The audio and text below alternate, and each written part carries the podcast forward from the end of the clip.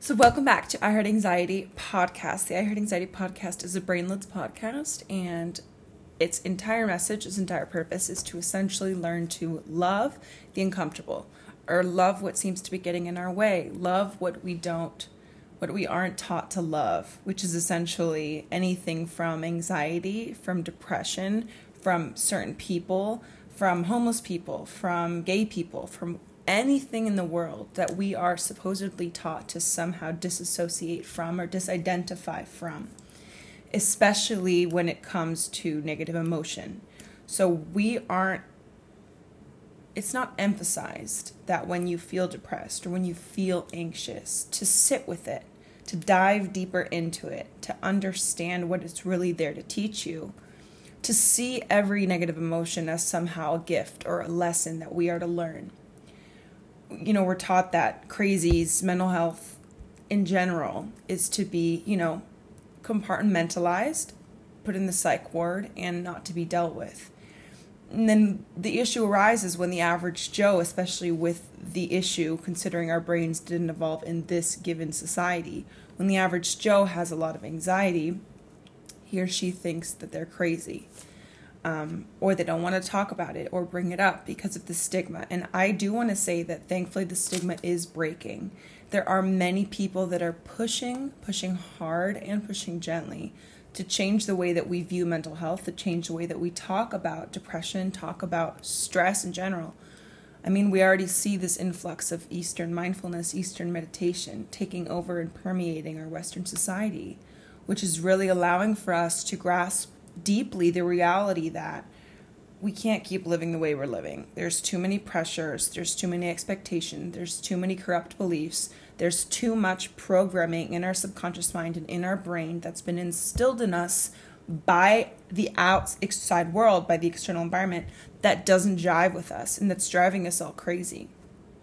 So when this comes about, when anytime you feel an uncomfortable emotion, right? You really have two options. You either stare at it in the face and you find a way to learn deeply about it, find out what it's here to teach you, assuming it's a conscious being, conscious entity, and you grow from it. You become more conscious from how, from learning how to deal with that, or you medicate it, shove it away, distract yourself, try and act like it's not there. Now, sometimes in life, I myself have I've fallen into both categories. When it's been in a really severe state of anxiety or severe state of obsession or depression, I've attempted to push it away, to distract myself, to eat, to drink, to go on social media, to do anything to soothe myself from the uncomfortableness that I faced. Only to realize that it's never not never going away. It's not going to go away unless and until I decide to look at it and step into it and realize that it's just trying to make me more conscious. It's trying to make me and teach me lessons, trying to make me more conscious and teach me lessons that are going to help me to be more in alignment with who I am, to be more peaceful and content and less stressed and able to be conscious and present for the people for other for the world um, so I encourage you as I continue to make these episodes and as I continue to kind of hammer down the point that we're falling in love with what we think we don't love in this podcast, I encourage you to try and find the things in your life that you don't like and stop ignoring them. And I know it's scary and I know it's uncomfortable, but you don't need to seek any comfort outside. You have the ability inside of yourself to say, to be your own mother, to be your own father, to have a voice in your head that comforts you when you're sitting in that deep emotion and finding it uncomfortable. And you can sit there with it and, and ask it questions, as stupid as you might feel. Ask the depression questions, ask your anxiety questions. Say, why are you here? What are you here to teach me? What am I to do with this right now? But if you never allow it, if you never allow it to show you why it's here, it's never going to go away. And again, as I, I've talked a lot about the different theories and speculative causes of anxiety. And I've mentioned strongly that most anxiety, specifically because it's something I'm most familiar with, has arisen from the overactive alarm system in the brain, the amygdala. And since our current environment with such high stimulation, such high stimulus that wasn't created, that wasn't the environment in which our brains were created, since it's so triggering, we tend to be more anxious people nowadays. And though that is very much the truth, I don't necessarily think it's a bad thing because as generations continue to evolve and as humans continue to evolve, we become more and more conscious. We become more and more awake. And maybe it's a byproduct of heightened anxiety and heightened internal emotional and psychological distress that almost pops us open and forces us to be more conscious. But nevertheless, it happens. And what I'm just quickly segueing into this episode, but what this episode is really going to focus on is how our current societal state, how our current society state is fostering these sorts of negative emo- emotional and psychological distressing emotions within us, and how this is a good thing, and how we can grab onto this and take advantage of it to the extreme. Um, but before I get into that, I got a little carried away initially. I do want to mention that the I Heart Anxiety is a Brainless podcast. So Brainless is my original organization that um, I've created this podcast kind of under the umbrella of Brainless. And Brainless is really dedicated to creating educational experiences in all forms, be it podcasts or graphic design or workshops, classes. You know, granted, these are things that are going to be kind of creating as, as the future unfolds, but an international organization dedicated to creating these educational experiences to really wake up the world to the reality of what it is that we're dealing with and how to optimize it and to elevate consciousness because the only way to make a change, the only way to be happier, even if you're already happy, you don't have to be suffering. Even if you're already happy, but the way to be happier, more blissful, more joyful, more in control, more able to have choice, which is the ultimate basis of our reality, you need to become conscious. There's no other way. Because if you don't become conscious, and when I say conscious, I mean aware of what you're thinking, aware of what you're feeling, aware of what it is that you really want, and choosing your thoughts accordingly. That's the only way you get to create your reality. That's the only way that you begin to have creative power and therefore go on to create your life however it is that you want. But if you remain unconscious, if you remain ruled by your brain, a brain that wasn't molded for you in the first place. I mean, we think that our brains are molded by us because our ego likes to act like we're in control. But they're not. They're not at all. From the ages of two to seven years old, your brain is essentially in a hypnotic state. And when I say hypnotic state, I mean a certain brain wave is active the entire pretty much the entire time from age 2 to 7 that is essentially soaking into your subconscious mind everything that happens around you. So this is the reactions of your parents, the opinions of your parents, the fights or lack thereof of your parents, societal pressures, pressures from certain people at school, from your teachers, from magazines that you read, movies that you watch. Everything is being soaked into your subconscious mind because your subconscious mind from 2 to 7 is in this hypnotic state. And that's what your programming is for life until you become conscious.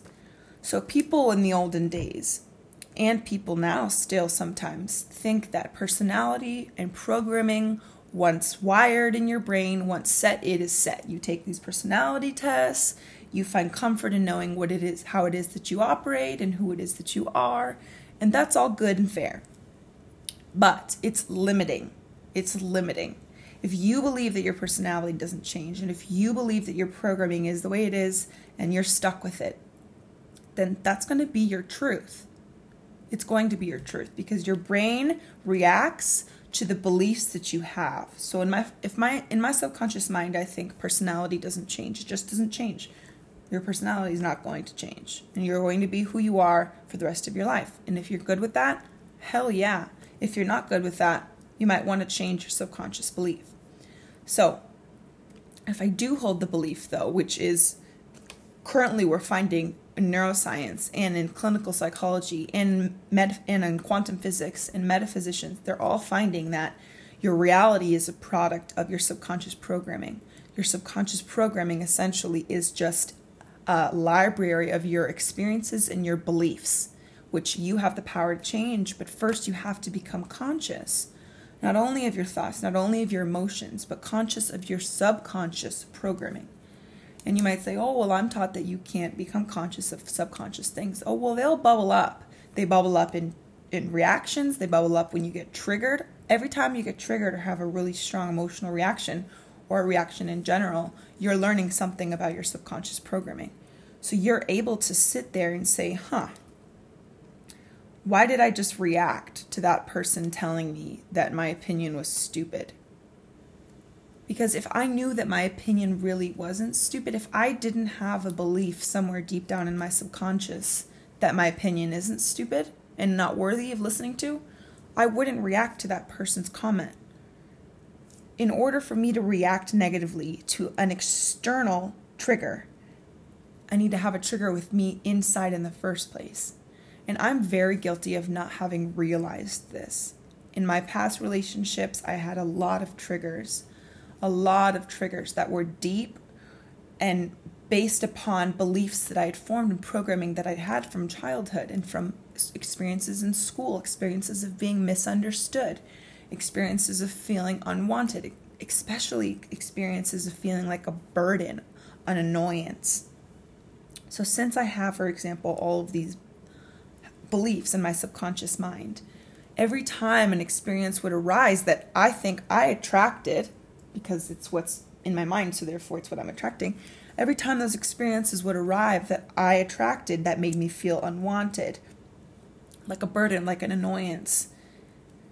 The only reason it was such a tumultuous time for me every time these things arise was because in my subconscious I had the beliefs I am unwanted, I am annoying, I am a burden, uh, etc., etc. So as I've become conscious meditated and been hyper vigilant of my thoughts and done yoga and gotten into my body and things like that, I'm more able to observe and have space between me and a reaction when I feel emotional.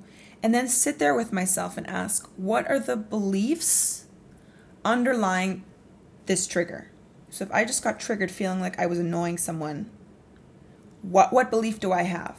I have to have a belief in there somehow or I wouldn't have gotten triggered. So the point of me saying this is that in in traditional clinical psychology and in traditional um, personality psychology, researchers have thought, and therefore society has been made to believe, that your personality is static, that your brain is static, that your reactions are static, that you are who you are.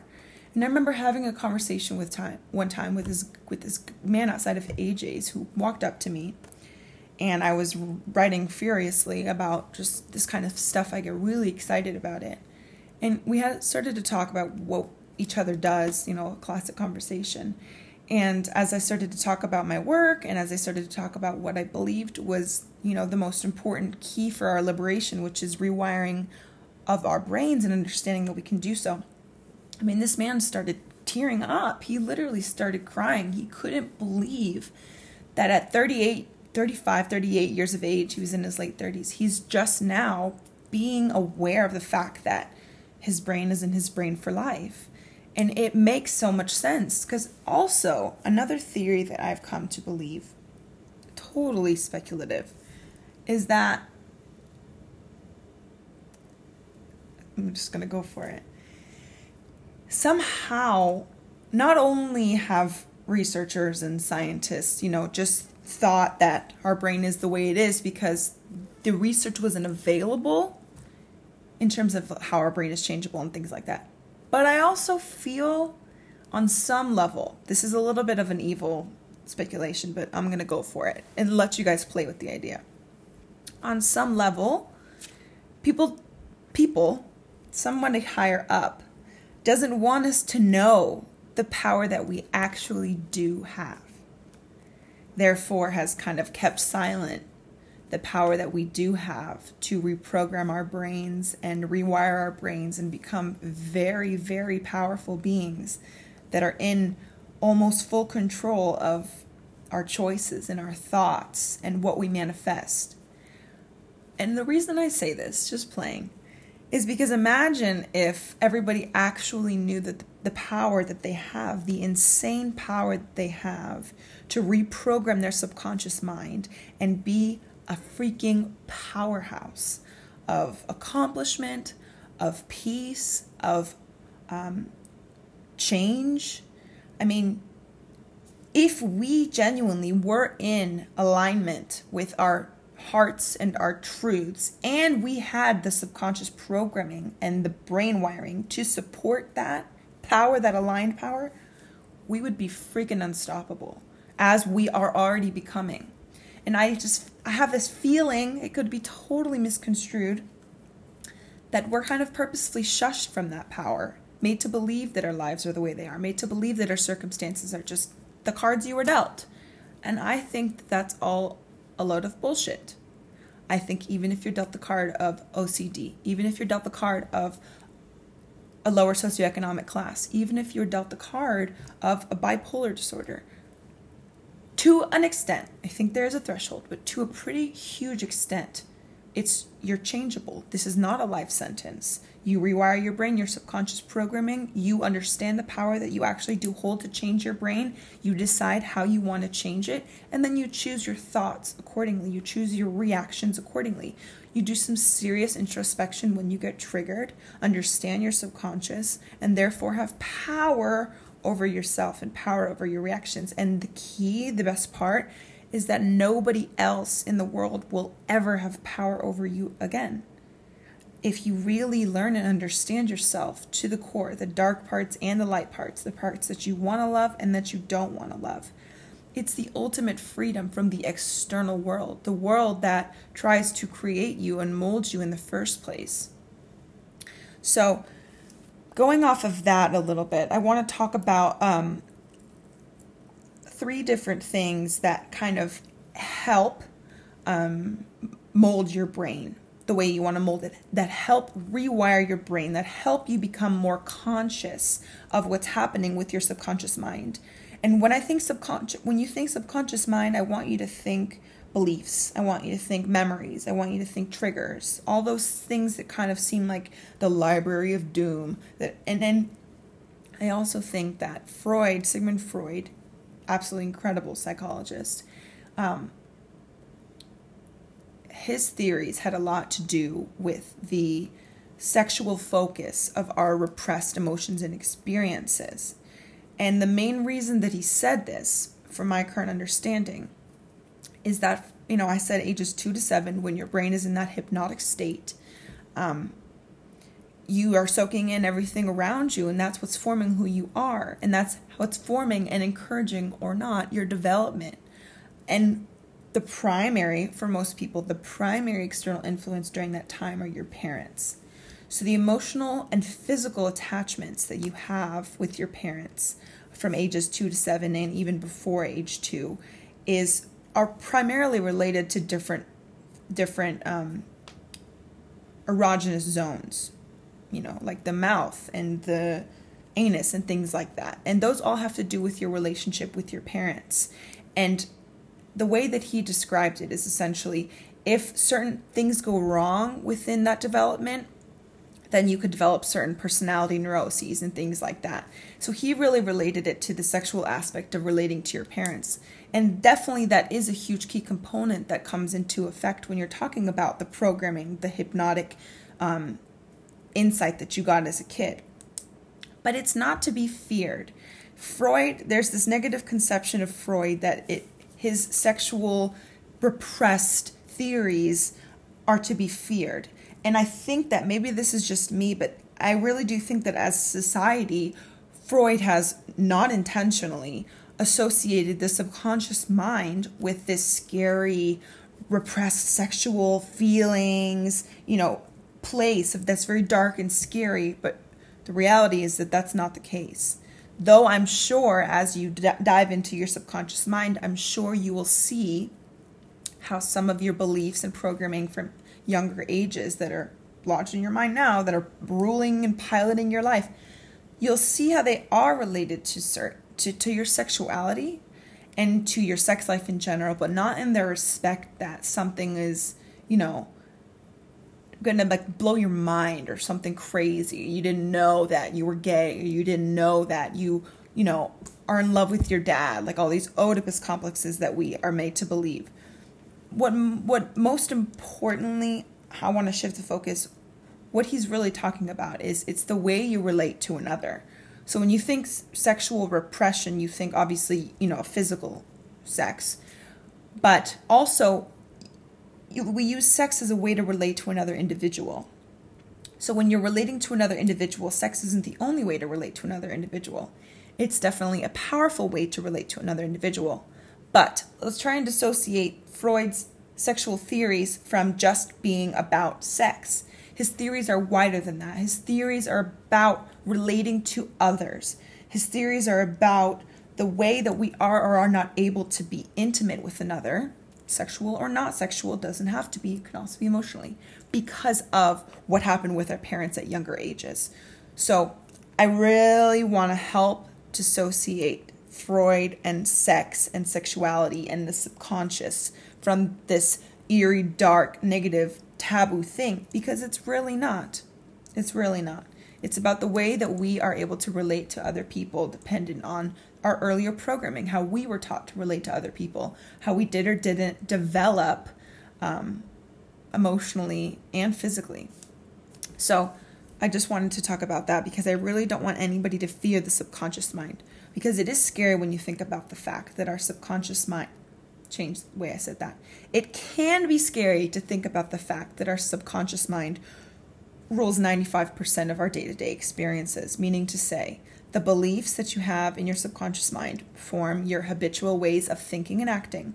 And if you're not conscious, 95% of the day you're going to be on an autopilot based on your old experiences, your old beliefs, your past conditioning, all that. It's going to be ruling your life habitually with n- no choice in the matter. So, in that circumstance, absolutely, you're living in a world of determinism. You didn't necessarily choose or determine the way you're acting, the way you're thinking. Your past did. Your old beliefs did. Sometimes beliefs that you did not choose for yourself in the first place. Actually, most of the time, beliefs that you didn't choose for yourself in the first place. So, to become conscious, to become aware, to become hyper vigilant of your triggers, of your reactions, to become really honest with yourself about what it is that you believe, you're going to have to peep into the subconscious, to become present with yourself and hyper vigilant of your thoughts so that when things come up, you are there and ready to take it in.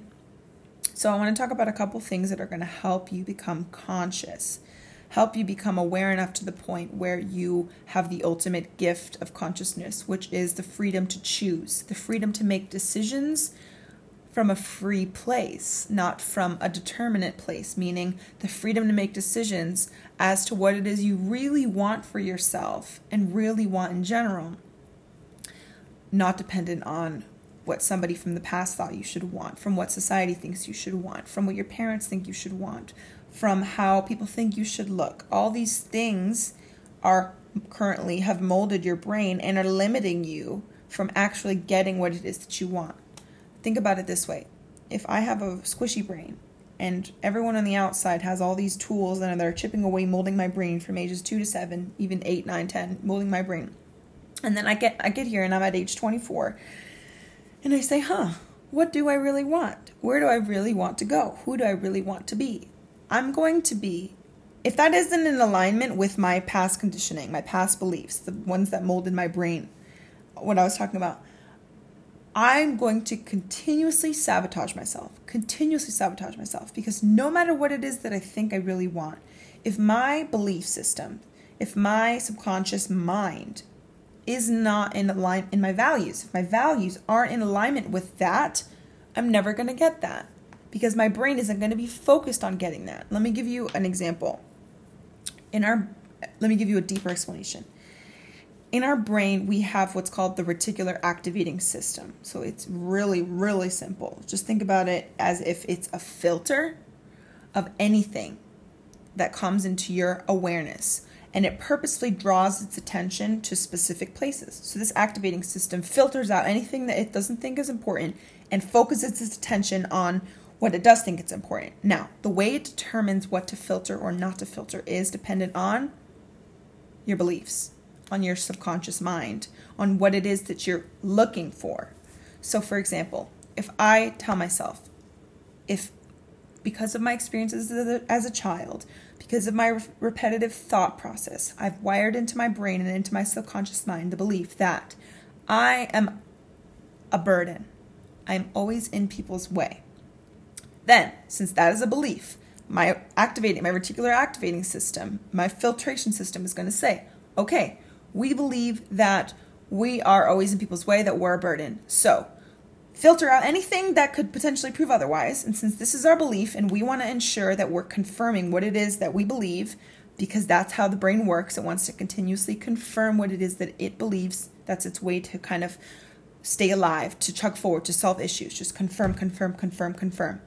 Then, if that's the belief I have, it's going to continually look for situations in which I'm always in the way, that I am a burden, that I feel like a burden, so that the system can go, okay, Find situations, find situations. Oh, see, look, you were just in that person's way. You are such a burden. You're always in people's ways. Aha, confirmed. That's how the reticular activating system works. That's how that belief gets wired more deeply into my brain, more deeply into my subconscious, and makes me feel more and more like shit. That's how it works. So if my filtration system is constantly looking for proof that I'm unworthy, proof that I'm in people's ways, proof that I'm not capable enough, proof that I'm not good at public speaking, proof that whatever it is for you, whatever's holding you back, if you really believe that I'm not good at public speaking, oh, I'm just an anxious person, oh, I'm just, I'm not good at talking to other people. If you keep telling yourself this, the filtration system in your brain is going to just say, okay, that's what you believe, fine. Let's look for ways over and over again to confirm that this is the truth. Now, that's just a confirmation bias. You're looking for information to confirm something that you decided to believe. That is not the objective truth. So it's our responsibility if we are not skyrocketing at our highest potential as a person to form to understand the beliefs that are currently running our filtration systems to understand the beliefs that are currently limiting and sabotaging us from actually doing what we want to do because most of the time when you want to be happy when you want to lose weight when you want to feel good when you want to have your dream life it's not that you're not worthy and it's not that you're not capable. Most of the time, it's that there are somehow beliefs in your subconscious mind that are sabotaging you. Your brain cares so much about you, but it only knows what you tell it. So if you tell it all these negative beliefs, it's going to try its hardest to confirm those negative beliefs and sabotage your success. Now, on the contrary, if I tell my brain repeatedly, if I repeat rep- repetition is the key to forming new brain pathways, new habits, new subconscious beliefs. As is as is hypnosis, but we'll get into that in another episode. As I repeat that I am worthy, I am worthy of taking up space. I am worthy of being heard. My voice is worthy of being heard. I have something to say. I am a good person. I do have a good heart. The more I believe these things, guess what my brain is going to do? My filtration system, my reticular activating filtration system, is going to look for experiences, people, things in the environment that prove this is the truth for me. This is how you create your reality. You hear all this woo woo talk about create your reality. Ooh, this is how you create your reality. It's by the way that you think repeatedly, the way you think repeatedly forms the beliefs that soak into your subconscious mind. Your subconscious mind is the literal driver of your life. So, yes, determinism is real. Yes, you can choose how your life is determined. That's the thing. But first, you have to become conscious. So, a few other things, ways to become conscious is um, just really two more things. We always hear the importance about food and about exercise. And we think that it's just so we look good or so that, you know, whatever, we can attract a mate, which is definitely important because we are evolutionary creatures who are ruled by certain modules. But if you become conscious of the module, you don't have to be ruled by it. You could choose to. Anyways, um, the reason that food, let's start with food and then we'll go into exercise quickly. The reason that food is so critical is because not only does it give you the energy to be to become aware, the energy to be vigilant of your thoughts because it does take energy. If you're weak and tired and low in energy, you're not going to be able to be have a strong cognitive faculty. You're not going to be able to have the energy to observe, which does take energy. So, the food, if you eat the right kinds of food, it gives you the proper energy to even have the strength that it takes to be conscious in the first place. But most importantly, it allows you to do so with clarity. So, when you're eating food that's extremely heavily processed all the time, not just sometimes, it's okay, all the time, or you're eating food that just makes you sit really heavy and takes a long time to digest you're making your cognition, you're making your consciousness really muggy. That's when you hear the concept of brain fog. So even if I have the energy to become conscious, the energy to introspect, the energy to choose my thoughts, which takes energy, like anything, um, Newton's laws, but I also need the clarity a clear energy. I don't want a muggy. I don't want a brain fog while I'm trying to pick my thoughts. I want clarity. That's what clean food does to your brain. So it allows you first the energy to choose what you want, the clarity to see what it is that you really want. And then thirdly, the cocktail of chemicals to actually make the change. When I say that, I mean your food is digested in the gut the gut is what's mainly responsible for creating the, the neurotransmitters or the molecules that fire and connect all the different things in your brain. So if I'm eating shitty food, I'm creating lower quality molecules in my brain, and therefore I'm not allowing for those connections to be forming as permanently, as deeply as I would like them to be. So eating properly gives you the right cocktails to work within your mind when you're creating these new pathways, choosing your thoughts, deciding which beliefs that you want to have about yourself and about the world. So, the three things food does it gives you the energy to make change, the energy to become conscious, the clarity that you need to become conscious, to not have brain fog, so you know what it is that you want to choose when you're conscious, and the cocktail of chemicals in your brain to set up the foundation for the change. And then on the other hand, exercise. The main thing that I'm going to talk about exercise does a variety of wondrous things for your body, for your muscles, for your oxygen flow, for your heart, absolutely. But the one thing I really want to focus on is that if I'm trying to form new beliefs, if I'm trying to kind of reconstruct my um, subconscious programming, I need new material to work with. So it's much easier if let's say this is the neural pathway. This is the pathway in my brain that says I'm a burden and I am annoying. This if this is like all these little brain cells, there's so many brain cells that are connecting this highway together. This thought is the highway. So I'm a burden, I'm a burden, I'm a burden, I'm a.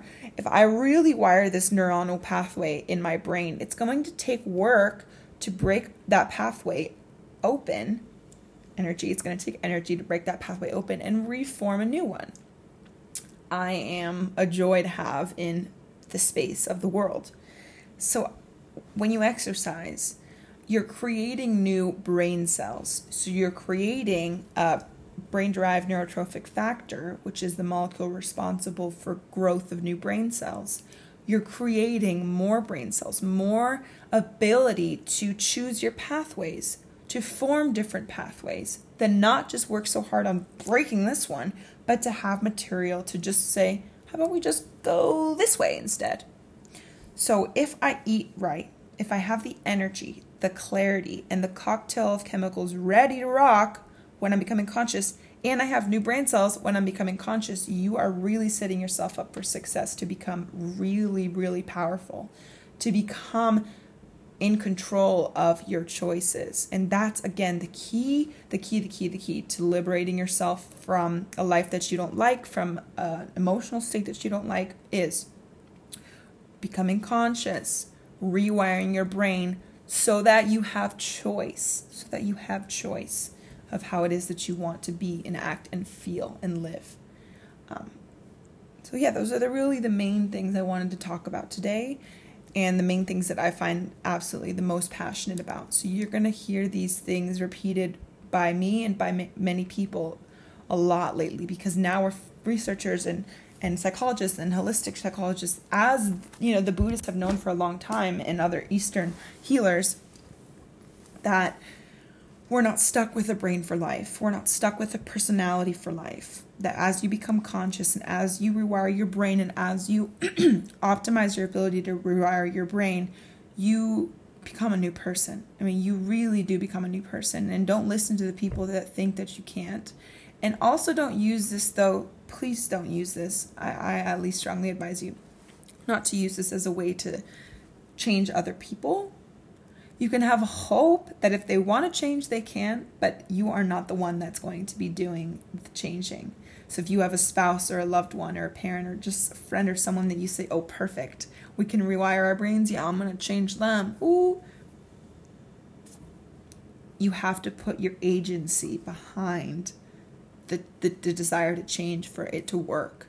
You can't, you know, obviously there are certain circumstances with the little kids, for example, who have autism or who have certain learning and behavioral disorders that you change their external environment for them to um, change their behaviors. Yes, but they're younger and it's a little bit different. And and they have less strongly wired pathways that allow them to change more rapidly. So now, as we're older and we have a lot of strong pathways, especially the older you get, it's not that you become less.